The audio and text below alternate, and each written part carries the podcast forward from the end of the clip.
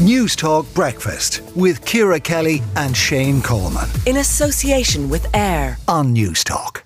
Now, over 30 flights to and from Dublin Airport were cancelled yesterday due to the French air traffic controller strike. Uh, Eoghan Corry, editor of Air and Travel uh, magazine.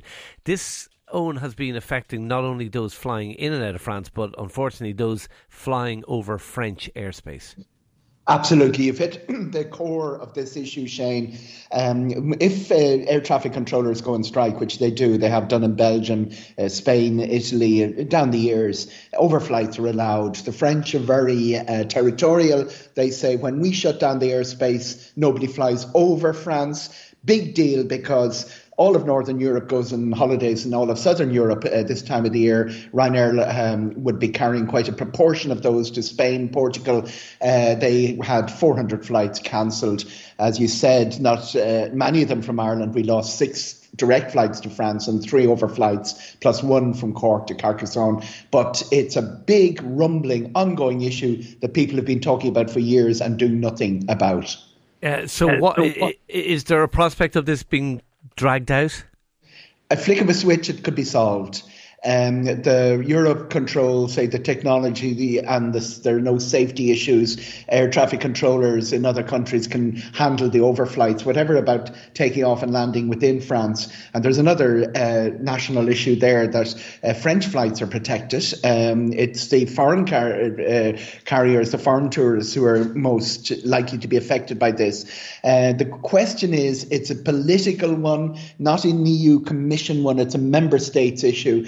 Um, the EU Commission would probably be were comfortable. It's quite clear they would be comfortable from conversations that Eamonn Brennan, who was the last uh, leader of Eurocontrol in Brussels from Galway, he was part of this initiative. Michael O'Leary is very vocal on it.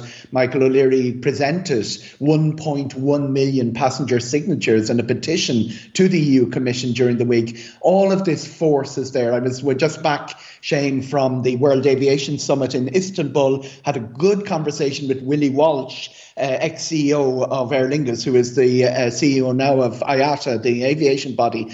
And he was saying that, you know, we are at a point where the airlines have been kicked around by this refu- refusal to allow overflights for so long now that they are beyond frustrated.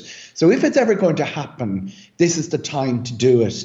Uh, the real issue is that it does raise that sort of um, that, that, tension between the Commission and member states, which sometimes um, impinges on aviation issues. And it, the question is, has anyone the will, uh, Ursula von der Leyen, or has someone got the will to actually confront this issue? Okay, we shall see. Eoghan Corry, editor of Air and Travel magazine. Thank you for talking to Newstalk Breakfast this morning. Newstalk Breakfast with Ciara Kelly and Shane Coleman. In association with AIR. Weekday mornings at 7 on Newstalk.